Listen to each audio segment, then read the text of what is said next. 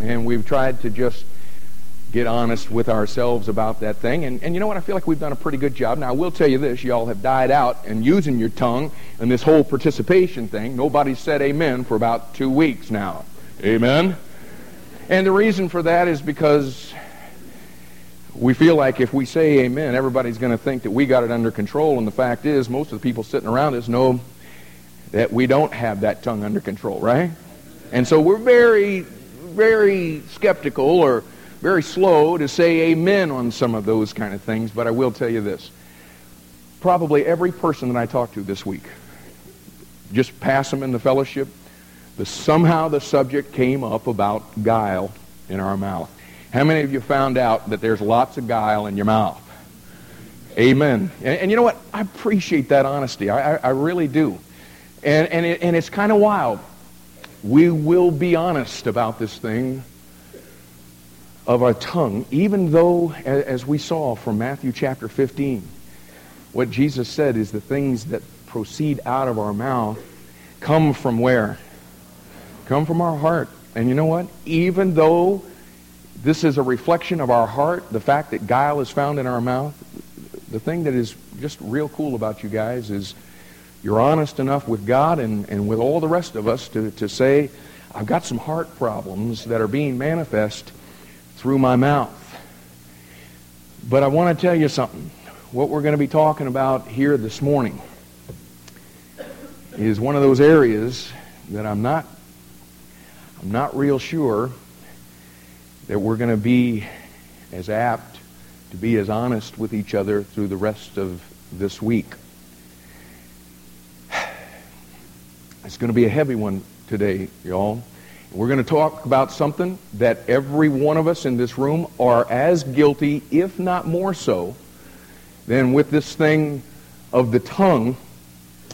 But it's an area of our life that we seek desperately to keep hidden from the rest of the world. It's an area that we keep hidden from even the closest people to us in the world. Some of your best friends don't know what goes on in a secret world of sinfulness that most people in Laodicea live in continually. And because we live in this little secret sinful world in this area, it's very easy for us to deceive ourselves into thinking that we're one place when we're really at another. Because nobody knows but us, and we've been tolerating this secret world so long that we've accepted it. We've accepted it as normal. And because we've accepted it as normal, we really don't understand where we are. And you see, again, that's very characteristic of Laodiceans, is it not? We willfully allow ourselves to be blinded of what we know is true. Now, does anybody have any idea what secret world of sinfulness that we're talking about here this morning? I didn't hear what you said, but what I'm talking about is the secret world of our sexual desires.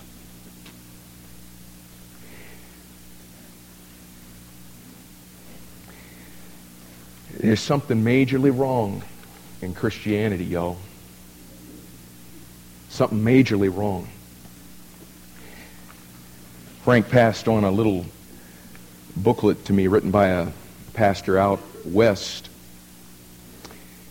I want you to listen to just a little portion of this. He says, a few years ago, I spoke on sexual purity at a Bible college. Many students came for counseling, including three I'll call Rachel, Barb, and Pam. Rachel got right to the point. My parents sent me to one of our pastors for counseling, and I ended up sleeping with him.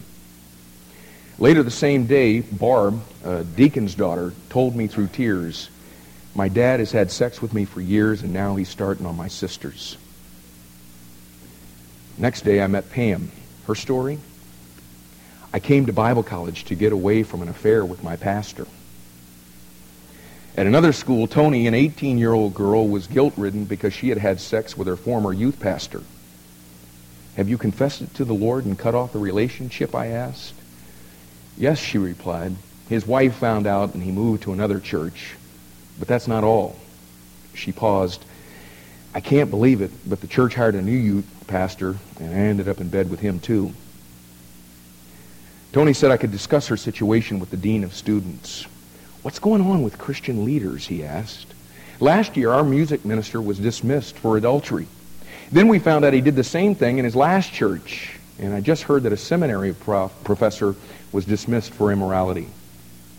For every well-known Christian television personality or evangelical leader who bites the dust, there are any number of lesser-known local pastors and Bible teachers and parachurch workers who quietly resign or are fired for sexual immorality. Most of us can name several, some dozens, and some many more still. 3 Christian leaders sat down together and came up with a list of 250 names. Furthermore, there are innumerable lay men and women whose service as Christian workers and leaders has been eroded or abruptly halted for exactly the same reason. Much as we hate to admit it, the evangelical landscape is littered with the carcasses of lives and ministries decimated by sexual sin. The conclusion is sobering and the implications far-reaching.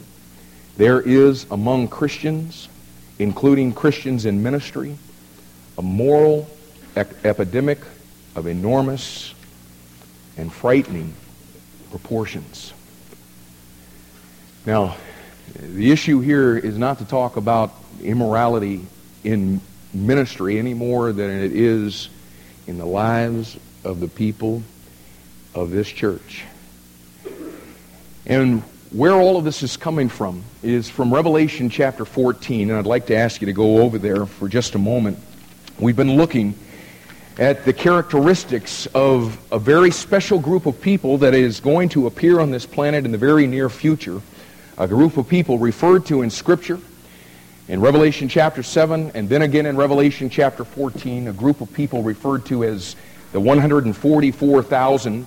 And because this group of people is so incredible, and in such stark contrast to what we are as Laodiceans, what we've been trying to do is lay our lives next to what God says is true of this group of people so that we can learn some lessons from this group of people. What we saw, first of all, is that there is visible evidence of their identification with the Lamb and His Father. And as we've compared Scripture with Scripture, folks, what we found is everything that God says is true of the 144,000, He commands to be true of us and expects to be as true of us as He does them. And the fact is, if you know Jesus Christ as your personal Savior this morning, there will be visible evidence of your identification with Him by your life. It'll be evident by the fact that you've been sealed. And that seal, according to 2 Timothy chapter 2, is the fact that you have departed from iniquity. You'll know it by the submission that you offer to the Lord Jesus Christ as one of His followers, just as with the 144,000. But not only is there visible evidence that we can learn from and begin to make application in our life, but we saw also that there's audible evidence of this group of people's connection with the Lamb and His Father. We saw that through the song that they sing. We saw it through their speech, and we've cross-referenced this thing. And what we found out is that if we really are born-again people, if we truly know the Lord Jesus Christ as our personal Savior, there is going to be audible evidence.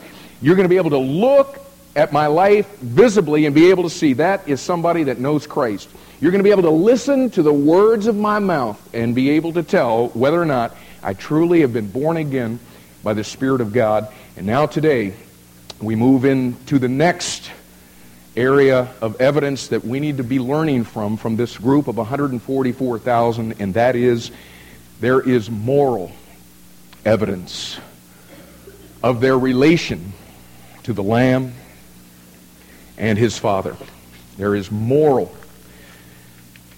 evidence of their relation to the Lamb and His Father.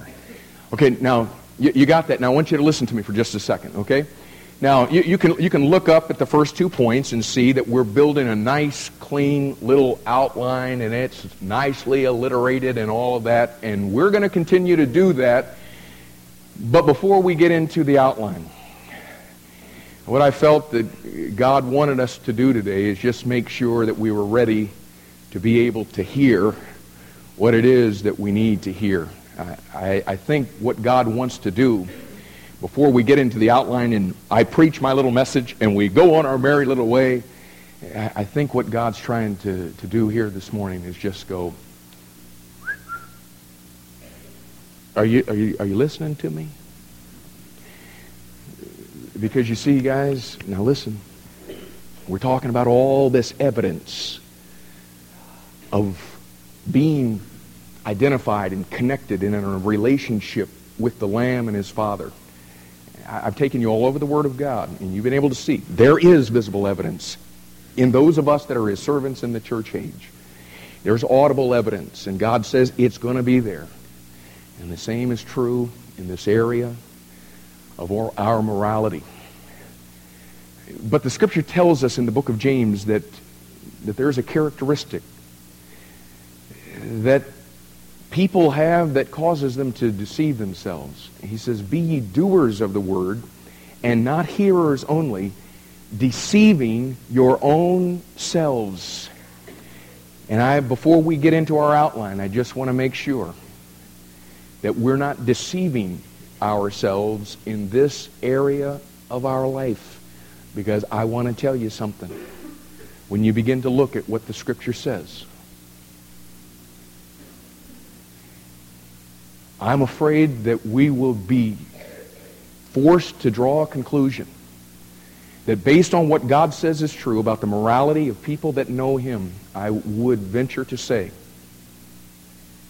there are many, many, many, countless number of people in Laodicea who are banking on going to heaven, but don't know Him, because it's not evidenced in the morality of their life. As Laodiceans, as we've talked about, we tend to live under deception. Let's talk first about Laodicean deception number one. Laodicean deception number one. And here it is. This is how we deceive ourselves in Laodicea. We think that someone who is truly born again can live in sexual sin.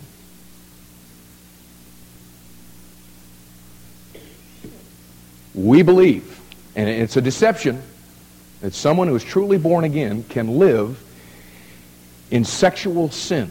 Now just listen. We started reading the Bible together through this year. We gave you a little calendar. If you haven't picked one of those up, I think you can do it in the foyer. You still ought to try to catch up, and if you can't catch up, you ought to just start with whatever the date is and go the rest of the way with us. I think it's an important thing. But boy, I'm just telling you, you start reading through Genesis and Exodus, and boy, what you find out is as soon as sin entered into this world was facing some major sex problems. I mean, sometimes after reading the Bible, you feel like you need to take a bath. You know what I'm saying? I mean, you're going through all that stuff, and wow, it's just mind-boggling the stuff that people were doing a long, long, long time ago. We talk about how bad it is now. Hey, it's been bad ever since sin entered into that garden, okay? But as you come to the New Testament, it also becomes very evident that one of the areas, oh, buddy, here it is. I mean, God is just spelling this thing out.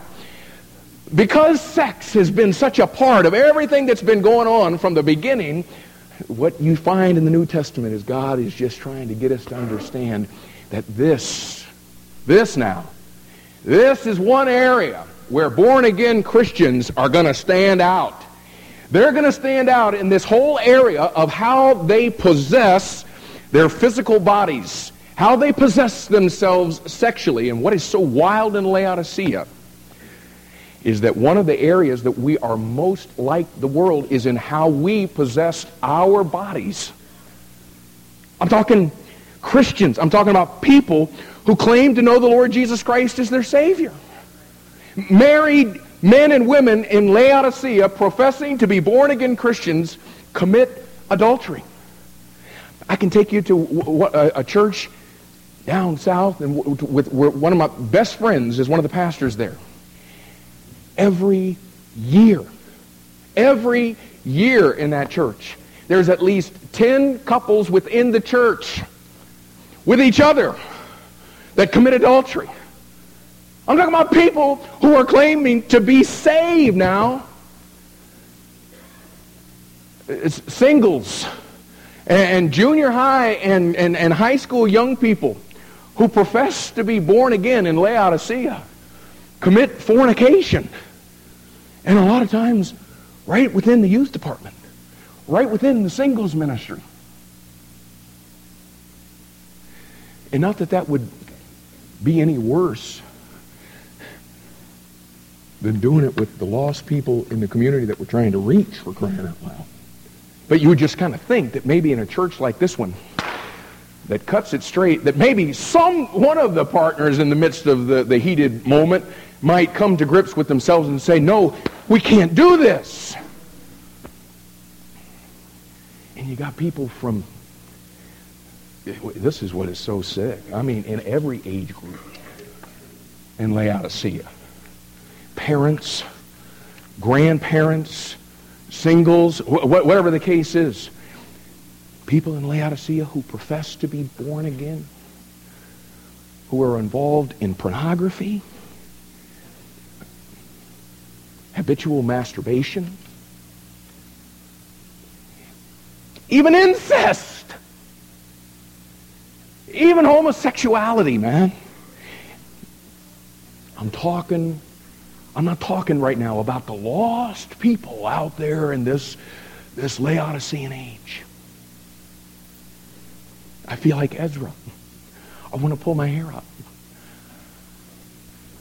I'm talking about people who claim to be born again. And I ask you, what does the Bible say about that? What does the Bible say? Forget what I think. Forget about what the culture says. What does the Bible say about that? Can we take just a second to let me show you? 1 Corinthians chapter 6.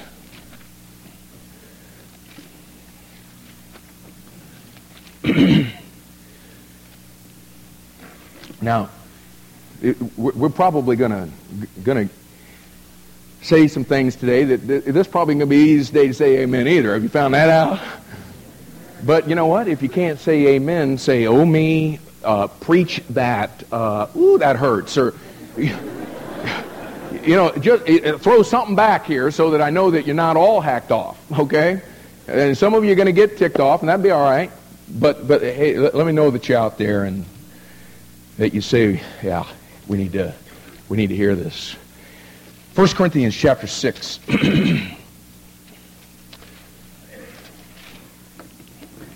at verse 9. Know ye not that the unrighteous shall not inherit the kingdom of God? I mean, isn't that obvious? That's what he's saying. Be not deceived.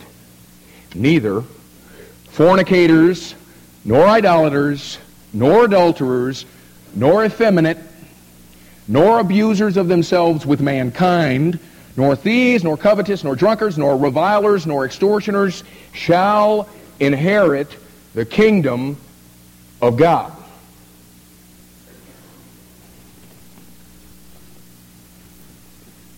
Go ahead, my Laodicean brother and sister. Tell me about those of us living in sexual sin, and show me how it is that we inherit the kingdom of God. What does it say? You ain't gonna do it. Oh, you mean, Pastor, you can lose your salvation for that list of those things? Want to make sure I don't do those. Nope. What he's saying is if you can live your life after you've come to know Jesus Christ or think you have, that's exactly your problem. You just think you have. Because you haven't. Because People that do this do not inherit the kingdom of God. Ooh, that's an obscure verse. Okay, well, go over to Ephesians chapter 5.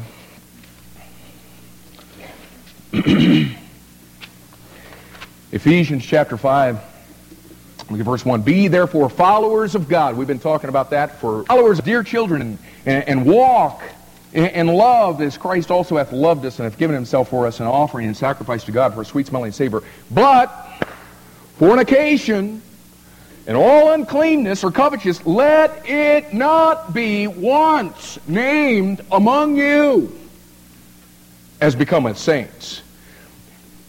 As a believer in Jesus Christ, don't let any of that trash ever be even once named among you. Neither foolishness, nor foolish talking, nor jesting, which are not convenient, but rather giving of thanks. For this ye... What's the next word? No. That no whoremonger. Same word as fornication in verse 3. Just translated a different way. That no whoremonger, nor unclean person, nor covetous man who is an idolater hath, next word, any inheritance in the kingdom of Christ and of God. Verse 6, let no man deceive you with vain words. No, don't let anybody tell you any different. For because of these things cometh the wrath of God upon the children of disobedience. He's saying, don't you understand? The wrath of God comes on the people who don't know Christ because of these things. And you mean to tell me that somebody who names the name of Christ is going to go out and do that stuff? Be not ye therefore partakers with them, for ye were sometimes darkness before you got saved. But now are ye light in the Lord. Walk as children of light. Verse 11, and have no fellowship with the unfruitful works of darkness, but rather reprove them, for it is a shame even to speak of those things which are done of them in secret. I mean, we shouldn't even be talking about that kind of stuff with one another, much less doing it. But all things that are reproved are made manifest by the light, for whatsoever doth make manifest is light. Wherefore he saith, awake thou that sleepest, and arise from the dead, and Christ shall give thee light. See then ye walk circumspectly, not as fools, but as wise, redeeming the time, because the days are evil. Wherefore be ye not unwise, but understanding what the will of the Lord is. He's saying, this is not the will of God. You can't be a believer in Jesus Christ and go live your life the way that lost people live it. Galatians. Turn back just a page or two to the chapter 5.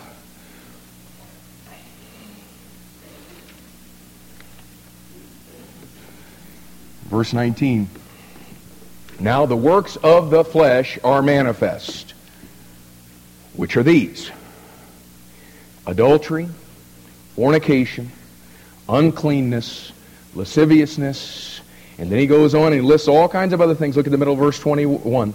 As I have also told you in time past, that they which do such things shall not inherit the kingdom of God. Now, guys, listen. I've taken you to three different places where God has said the same thing three different times. If you can live your life in sexual sin and you think you're saved, you have deceived yourself. Now, can a believer in Jesus Christ commit sexual sin?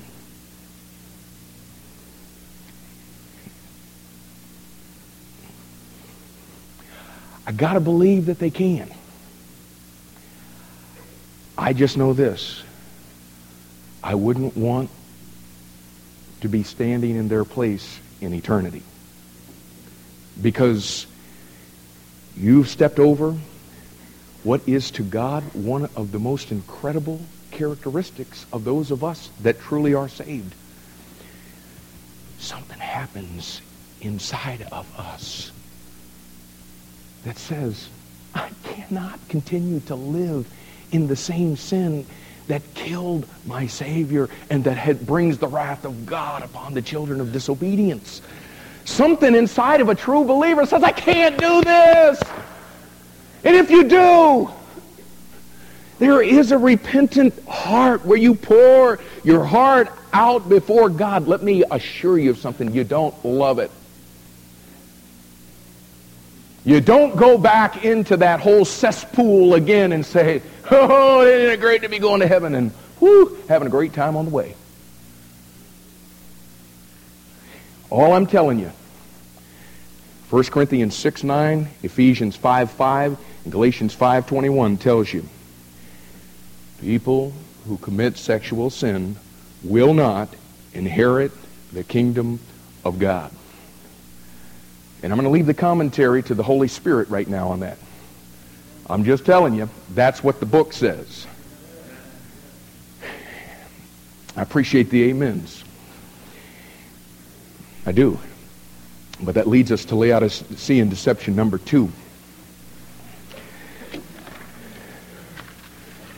There's a lot of us that think that we're morally pure because we have not committed the act of sexual sin. And a lot of us right now, man, through that first point, we look back over our shoulder, and since the time that we came out of darkness and God delivered us from all of that lifestyle that just engulfed us, we look back through that, and it was, for a lot of us, no problem to say amen, because we can look back and we've never committed the act of fornication, adultery, or uncleanness from the time that we've been saved. And my hat's off to every one of you that can do that. Praise God for that. But I just want to make sure that you understand that one of the ways that Laodiceans deceive themselves so incredibly is that we think we're doing all right morally because we haven't committed the act.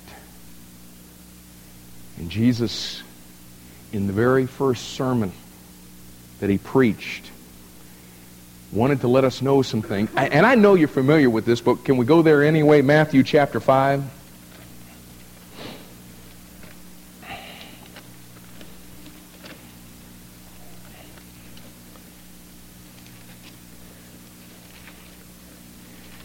We need to turn the air condition on.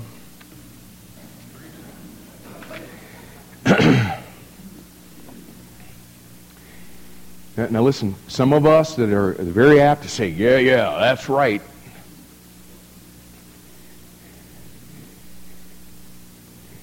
Have not really come to grips with what goes on in our hearts. And now listen, the secret world that I was talking about, yeah, there's some of you that are, no doubt, in a group this size. I mean, I would be absolutely floored in Laodicea if there are not people in this group that are guilty of everything that we've talked about, and I feel like I need a bar of soap to clean out my mouth just naming them. But maybe the reason Laodiceans do all this stuff is because we never talk about this stuff, too. But the secret world I'm talking about is not the secret world that those of you that are committing this act live in. I'm talking about the secret world of what goes on inside of us that never commit the act. Jesus is on the scene here in Matthew chapter 5, and Jesus is different than the Pharisees, man. Pharisees, you know the whole deal. I mean, they were meticulous about the law, so meticulous that they even added, I forget how many hundred other laws on top of the law of God so that you make sure that you don't do anything wrong. And by the time that the people had done, had heard all of this, all of the people who weren't Pharisees were going around going, oh my goodness, how in the world are we ever going to make it? I mean, there's laws for everything. And Jesus is on the scene, man.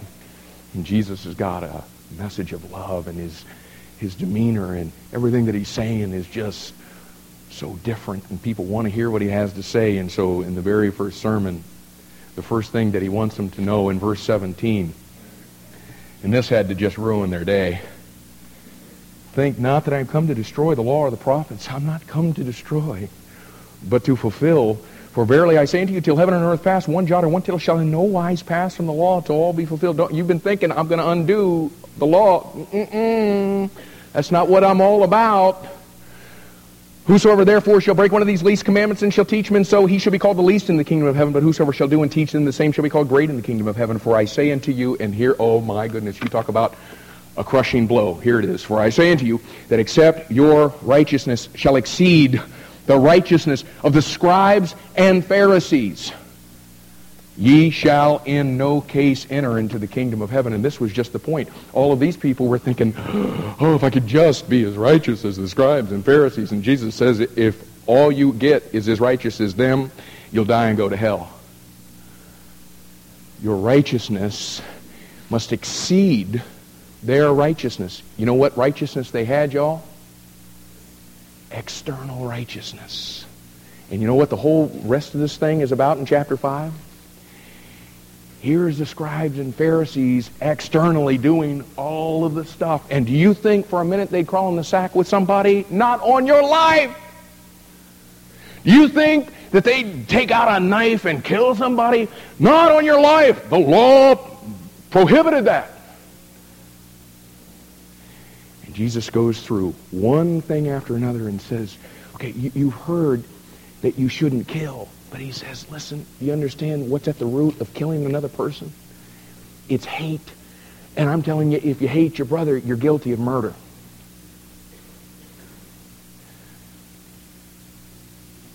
Oh no. And here he comes. Verse 27, you've heard that it was said by them of old time, thou shalt not commit adultery. But I say unto you, that whosoever looketh on a woman to lust after her hath committed adultery with her already in his heart. And you know what Jesus is trying to get us to see? While so many of us are very meticulous about what we will not allow ourselves to do because, you know, we are born again, we allow ourselves to be blinded to what is going on in our heart. And you know what Jesus is trying to get us to see? It's every bit as sinful as committing the act. You're not any less guilty because you don't commit the act if it's going on in your heart. And listen, some of us in this room, we've never committed any act of sexual sin. But in your heart, many of us have probably committed a whole lot more and a whole lot more perverted acts than people we would look at and call fornicators, because they did the act. Now, I know what some of you might be thinking, well, hey, I mean, if it's just as bad, you might as well do it. I'm telling you, they're equally bad, equally sinful. Consequences are a whole lot different, though. You'll spend the rest of your life cleaning up that mess. So, you know, yeah, there's no difference. Committed it in your heart, committed it in the sack. Jesus, it doesn't matter. It's the same deal to Jesus. You got that? Consequences are monumentally different. But the sin is the issue. Born again people, there ought to be something different going on in the heart, on the inside of people who profess to know Jesus Christ. Let me take you just on a quick little journey in the book of Genesis. You know what? When God created man, he gave him just an incredible gift. You know what he gave him? He gave to man the ability to imagine. He gave us the ability to think and to be able to use our imagination. And you know what? Before Genesis chapter 3, man's boundaries were unlimited. And whatever he could imagine, he was permitted by God to do. Can you imagine that?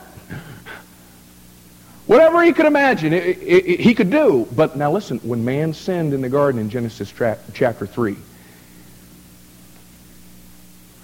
our imaginative power was delivered a crushing blow, y'all.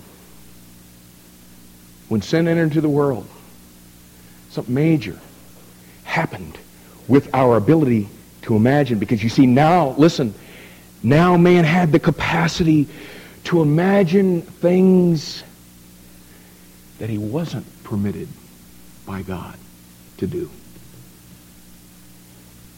And by the time you get to Genesis chapter 6 and verse 5, in Noah's day, would you look at what it says? And God saw that the wickedness of man was great in the earth. Now watch this.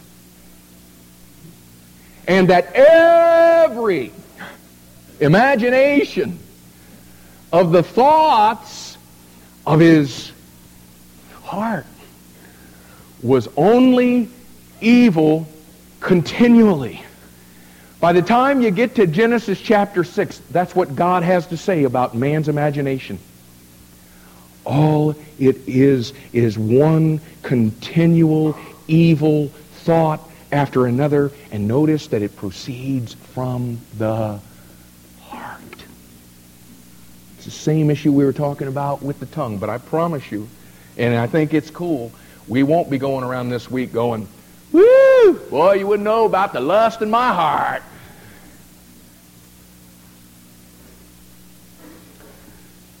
And then go over to Genesis chapter 8 and verse 21 after the flood.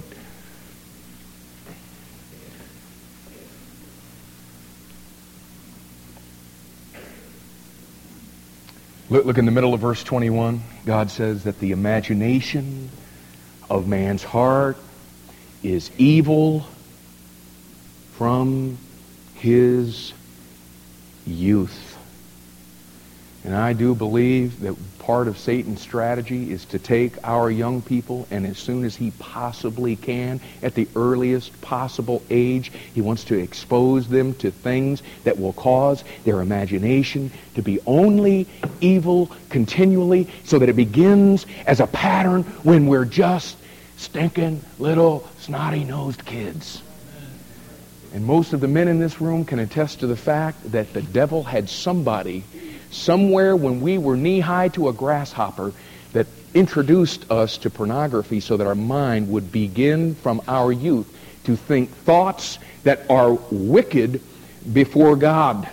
In Genesis chapter 11 and verse 6, God continues to talk about our imagination. This is at the Tower of Babel. And look at what God says in the context of verse 6. Look at the middle of the verse. He says, and now nothing will be restrained from them which they have imagined to do. And what you see is there's a progression God just keeps showing. The imagination of man's heart and the wicked, the things that he thinks about, they're only evil continually. It starts from the time they're a youth. And you know what? They're doing just about everything that they can imagine, and we won't take the time to turn there, but now listen, we hit this verse last week. As history unfolds, what you begin to see is God's attitude toward the misuse of our imagination. God begins to use stronger and stronger terms as he lets us know how he feels about that. And we come to Proverbs chapter 6 and verse 16, and the Bible says, these 6 things doth the Lord hate. Yea, listen, 7 are an abomination unto him. And among the list of only 7 things that God says that he hates, listen to one of them.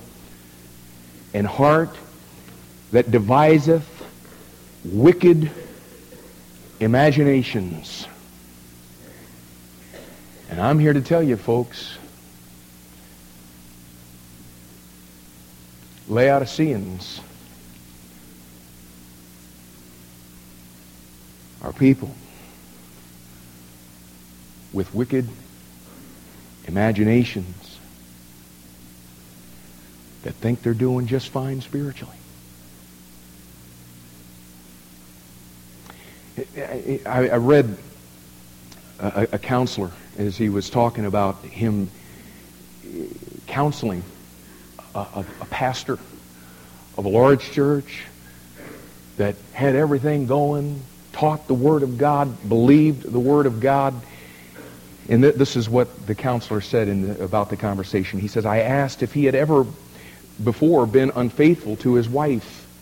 He assured me that this was the first time since he entered the ministry that he had done anything of which he was ashamed. And the counselor said, I picked up on his use of the word done. So I asked him why he used it. The preacher said, because prior to now, I've never done anything other than think normal thoughts about other women.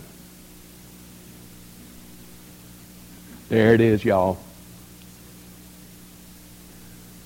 We've done this so long. We think this is normal thoughts. The reason Laodiceans never get their life right in this area of their sexual purity, it's normal thoughts. You know what God calls those normal thoughts? Wicked abominations.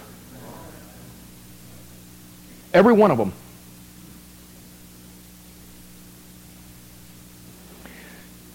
You see what I'm talking about? We get in our cute little outline here, and we start with our little alliteration, and we're all just, yes, that 144,000. I didn't even show you. I got so excited.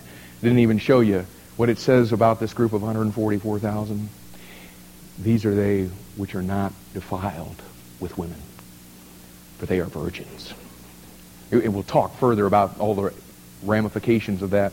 I'm just telling you, we didn't need ramifications today. What we need as Laodiceans is somebody to take a cup of cold ice water and pop, throw it in our face and get our attention. And I'd like to let the Word of God be that cup of cold water right now. If you would, turn to 1 Thessalonians chapter 4.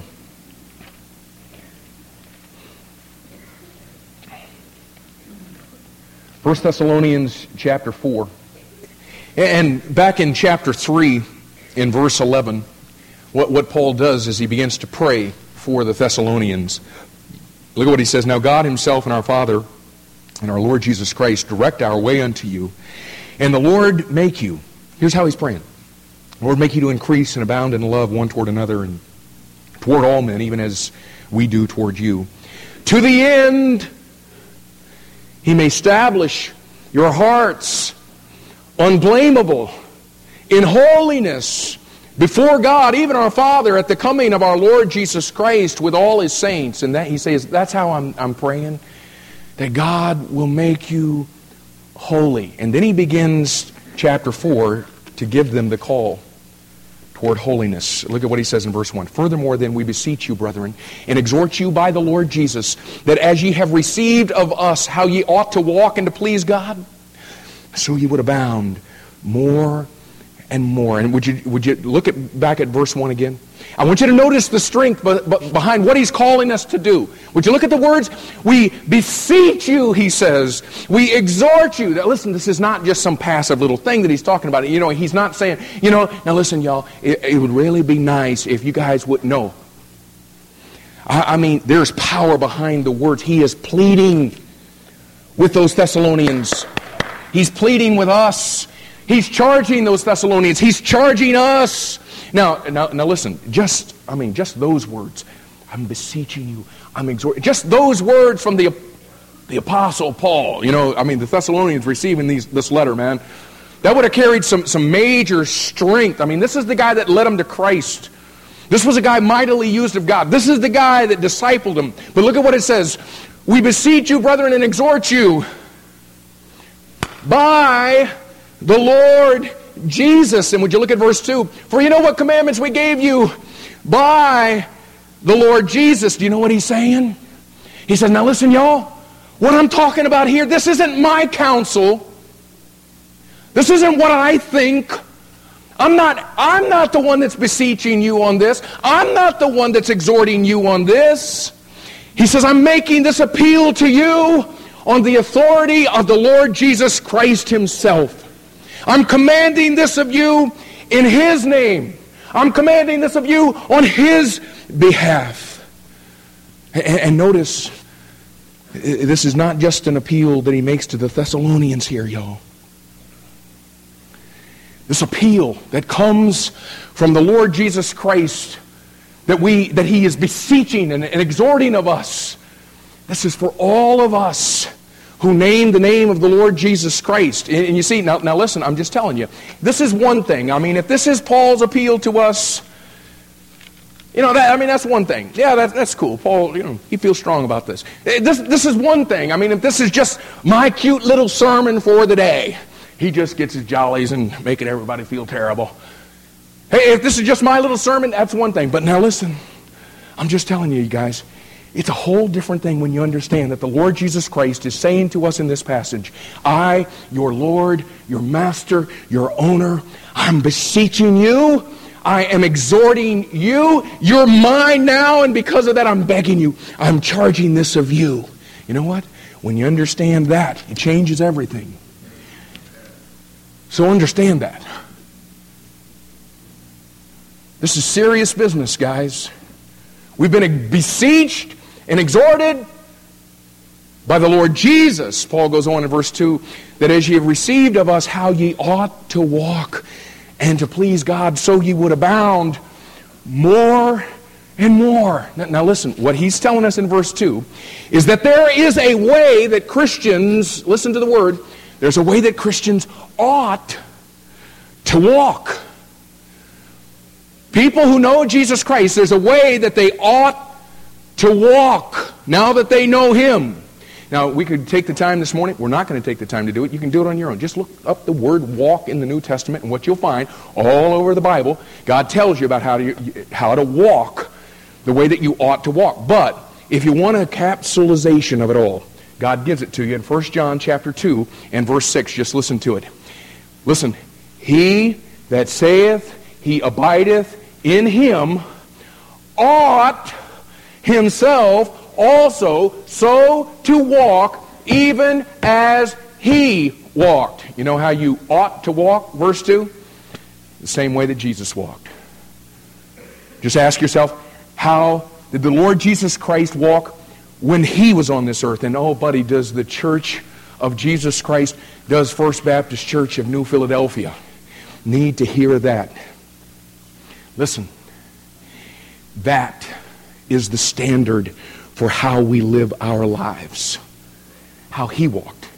That's the holiness that he's calling for. Listen, we're not to be holy compared to the standard of the world. The world is a sick place. And for 6,000 years, according to 2 Timothy chapter 3 and verse 13, what Paul says is that sin has continually waxed worse and worse and worse. So listen, don't look around at the world and say, boy, I think I'm doing pretty good. We're not to be holy compared to the world. 1 Peter 1:15 says that we are to be holy as he is holy. He's the standard. We are to walk even as he walked. That's how we ought to walk. And notice the next phrase that Paul uses there at the end of verse 1. And to please God. You've received of us how you ought to walk and to please God. Okay, Jesus Christ is our Lord, so we walk the way that he wants us to walk, and our job is not to please our bodies. We've been called, he says here, to please God. And I'm asking you, my Laodicean brother and sister, do you please God with your body? Do you please God with your mind, with your heart? And you know, it's kind of like our walk, you know. I mean, you can cross-reference that thing all day long. And we could look up all kinds of things in the Bible where the Bible talks about the things that please the Lord. But you know what he's trying to get us to see here in the context of 1 Thessalonians chapter 4? You know what he's saying? He's saying, you know what pleases God, y'all? Holiness pleases God. Look at verse 7. You were called to it. You know why you were called to it? Because it pleases him. You know what else pleases him? Sanctification, purity. It pleases God. Verse 3 says that it's his will. It pleases him. And just so we wouldn't miss the point, you know, that, you know, yes, we're supposed to be sanctified. We're supposed to be holy. He spells it out in verse 3. Just so that it's almost like, to me, that God is saying, now let me make sure that you understand what I'm saying. He gets out a spray can and he goes to your wall and says, here's what I'm talking about. That ye abstain from fornication. Okay, does everybody understand now? That's what Paul's saying. I'm talking about being sanctified. I'm talking about being holy. You know what I'm talking about? What I mean in here is that you abstain from fornication. And fornication is a general word that's used in the Bible to refer to any kind of sexual sin. It's pretty safe to say, y'all, it includes anything that you're wondering about and trying to justify this morning.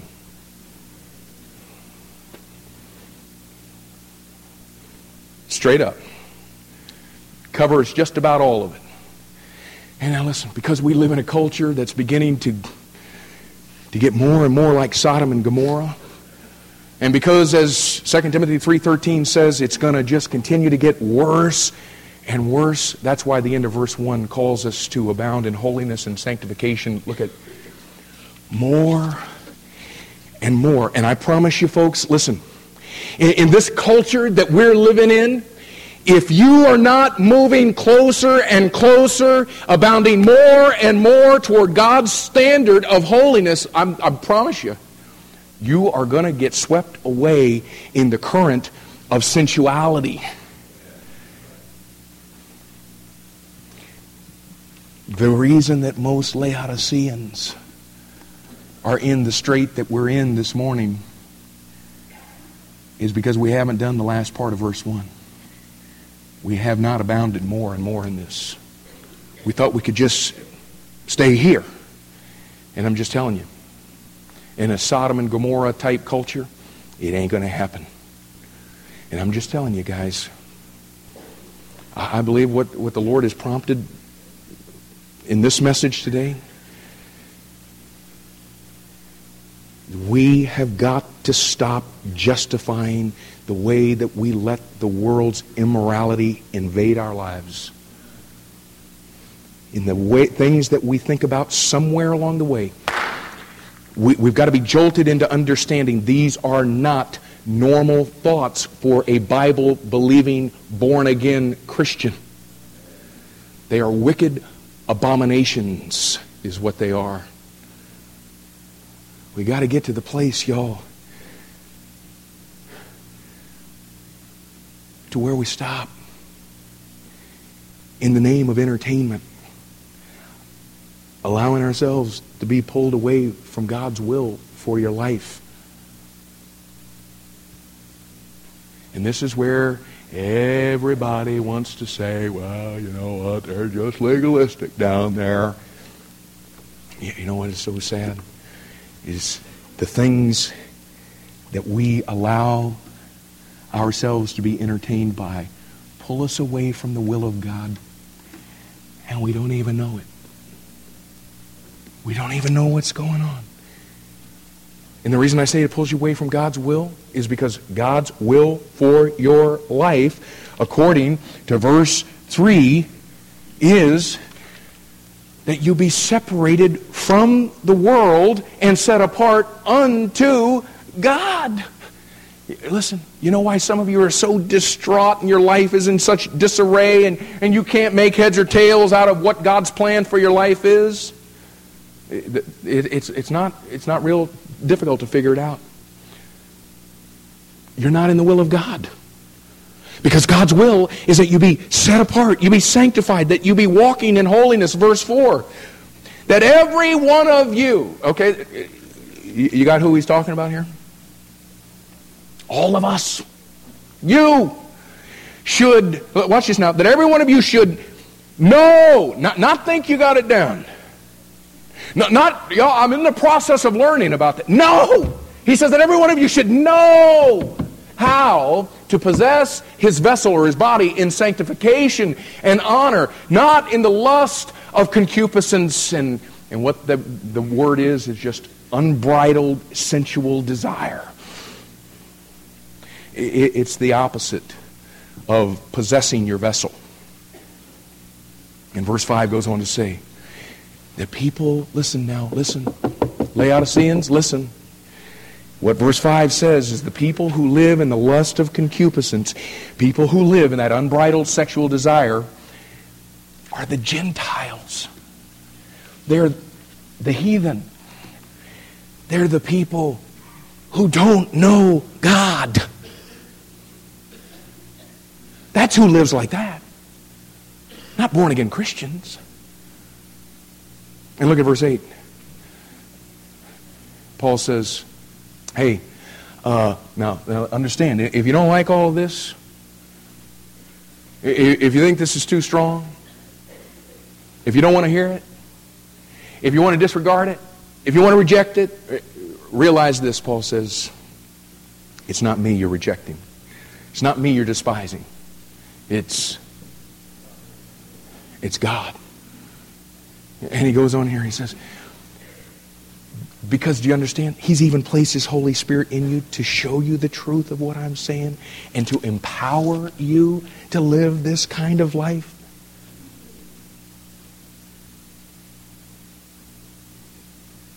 And listen, you may walk out of here today and say, you know what, that's it. I ain't gonna subject myself to that kind of preaching anymore. You know what? The guy's too narrow.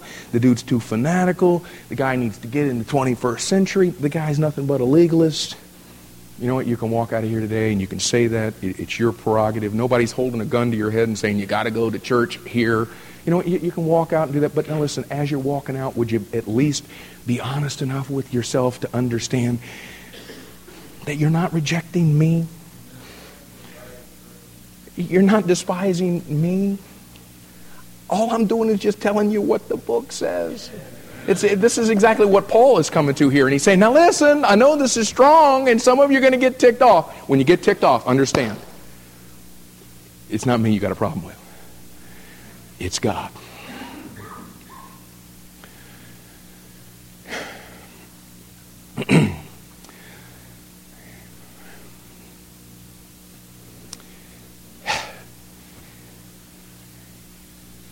We were honest with ourselves about our tongue. We were honest with ourselves about our heart as it relates to our tongue. And now we're faced with probably the biggest hurdle that we've ever faced as a church as far as getting honest. Because now we've hit the Laodicean button. And now we're going to have to ask ourselves, am I going to be honest with my mind, the same way I was with my tongue, and how my mind relates to my heart, and face the issue that the reason that I think the things that I think, and the reason I do the things that I do, is because that's what's in my heart. In Mark chapter 7, I skipped over that, forgot to show you that. That's what Jesus says. That fornications and adulteries, evil thoughts, listen, proceed from the heart.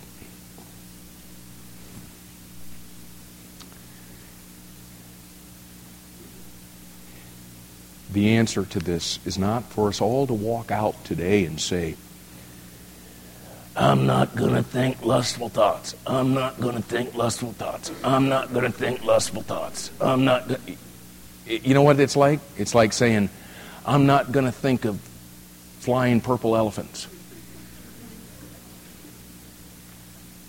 Because when you tell yourself, I'm not going to think of flying purple elephants, you know what you do? You think of flying purple elephants for some stupid reason. And what most Christians do, this is terrible, this is wrong, I shouldn't think these lustful.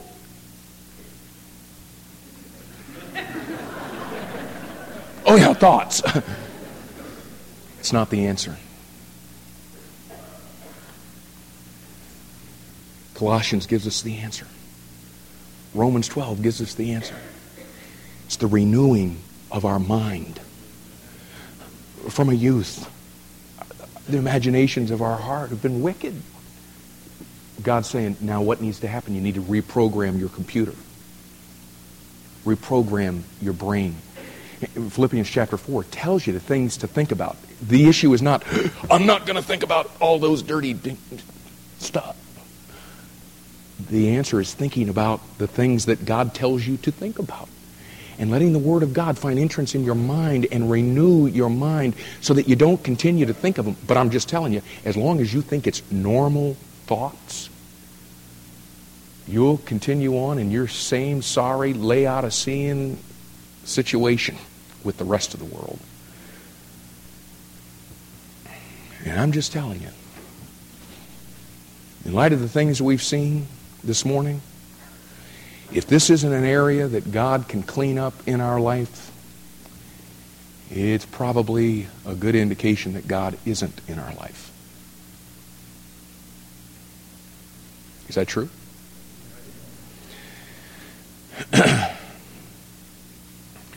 Now, if you're here today and you don't know the Lord Jesus Christ, now Christians, don't zone out. It'd be a great opportunity for you to pray for folks right now. Okay, but listen, those of you that don't know the Lord Jesus Christ, you know, one of the things that the Spirit of God does is He reproves or He convicts of sin and of righteousness and of judgment.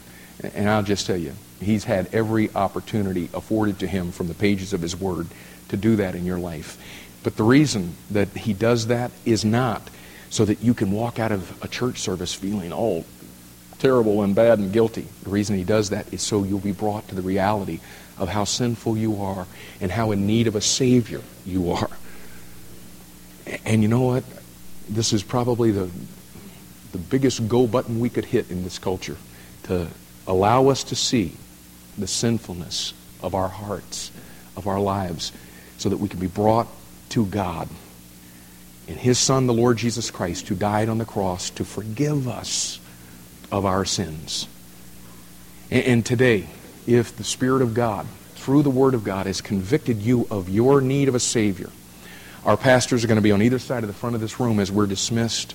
And listen, what God wants to do is He wants to take your sin and remove it from your life. And we invite you to come. And you know what? We invite you. God doesn't invite you. God commands you. In the book of Acts, what He says, now God commandeth every man everywhere to repent. Now, that's God's command, and if you would like to be obedient to that today, then we invite you to come and talk to somebody so that you can leave here today assured that your sin is forgiven and that you're on your way to heaven. And now, church, let's just pull it in here. The Lord has rebuked and He has chastened us because He loves us. Imagine that in light of everything that we had to work through today. In spite of all of that, He still loves us. And that's why He spanked us today, so that we could be brought to the reality of what we're not. But we'll walk out of here disobedient if we haven't made some determinations in this room today and talked to Him about what He's talked to us about.